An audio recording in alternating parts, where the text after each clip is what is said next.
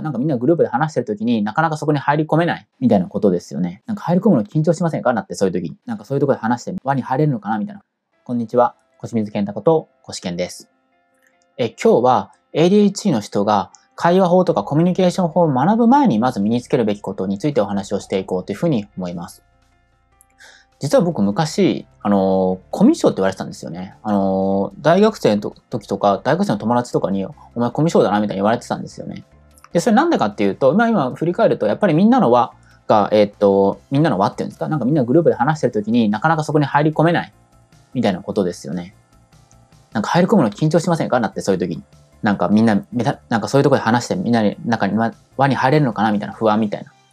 つまりこれ何が言いたいかっていうと、そのコミュニケーションね、もちろんね、そういう時、そういう時に、あの、今何話してんの？とか言って、話す、そういうことを、その最初の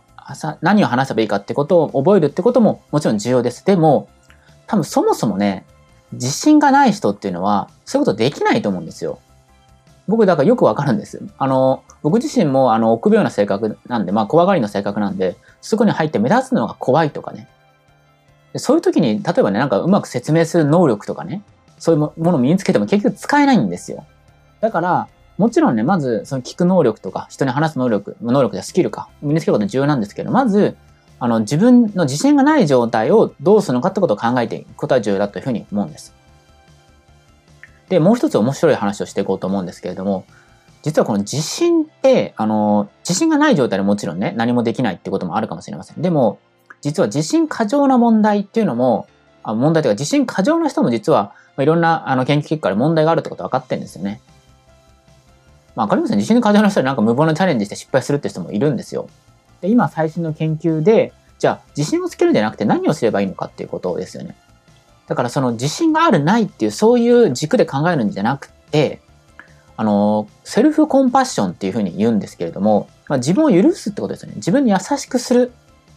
っていうことが実は効果あるって言われてるんですよね。面白いですよね。僕自身も昔自分に厳しくすれば、自分を責めれば責めるほどうまくいくと思ってたんです。でもそうではなくて、実は自分を許してる人の方がいろんなことはチャレンジできるし、いろんなことがあの効果が高いって分かってるんです。だから、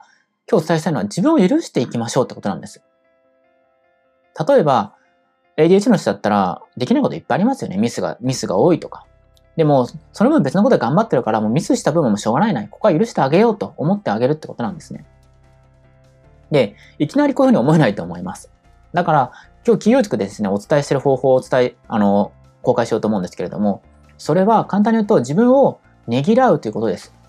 自分をねぎらう。今日これ、例えば寝る前に今日これやってこれやってやったから頑張ったなと、ねぎらってあげるっていうことです。